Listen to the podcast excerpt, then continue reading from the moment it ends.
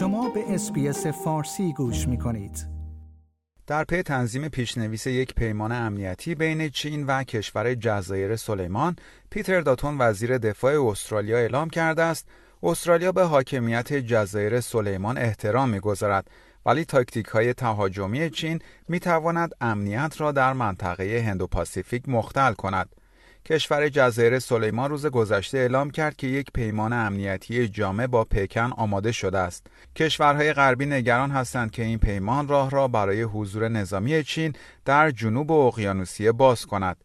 این پیمان بین چین و جزایر سلیمان می تواند شامل تأمین نیروهای پلیس، نیروهای امنیتی و آموزش شود. آقای داتون روز جمعه در گفتگو با اسکای نیوز اظهار داشت ما باید بسیار محتاط باشیم چون چین بسیار تهاجمی است و تاکتیک هایی که در کشورهای جزیره کوچک به کار می‌برد بسیار قابل توجه است. به افزود استرالیا نباید هرگز صلح را در منطقه ما تضمین شده بداند اما هر کاری که ما انجام می دهیم برای مقابله با خشونت و حفظ صلح است.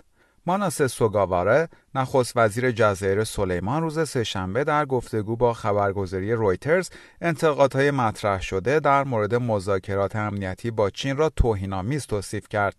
آقای داتون گفت استرالیا به حاکمیت جزایر سلیمان و تصمیماتی که برای منافعش می‌گیرد احترام می‌گذارد.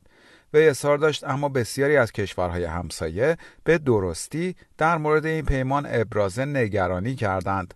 آقای داتون در گفتگو با رادیو ای بی سی گفت ما به حاکمیت جزایر سلیمان احترام می‌گذاریم. آنها خانواده استرالیا هستند. به همین دلیل می‌خواهیم با آنها همکاری بسیار نزدیکی داشته باشیم. ولی باید نظر خود را به طور صادقانه در مورد شرایط هندو پاسیفیک مطرح کنیم. پیشنویس این پیمان که هفته گذشته فاش شد حاکی از جزئیاتی در مورد اجازه چین برای استقرار نیروهای امنیتی و دریایی در جزایر سلیمان است. آمریکا و استرالیا مدت هاست که نگران احداث پایگاه های نیروی دریایی چین در پاسیفیک جنوبی هستند.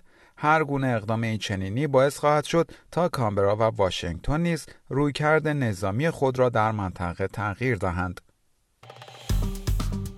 لایک، share، کامنت. SBS فارسی را در فیسبوک دنبال کنید.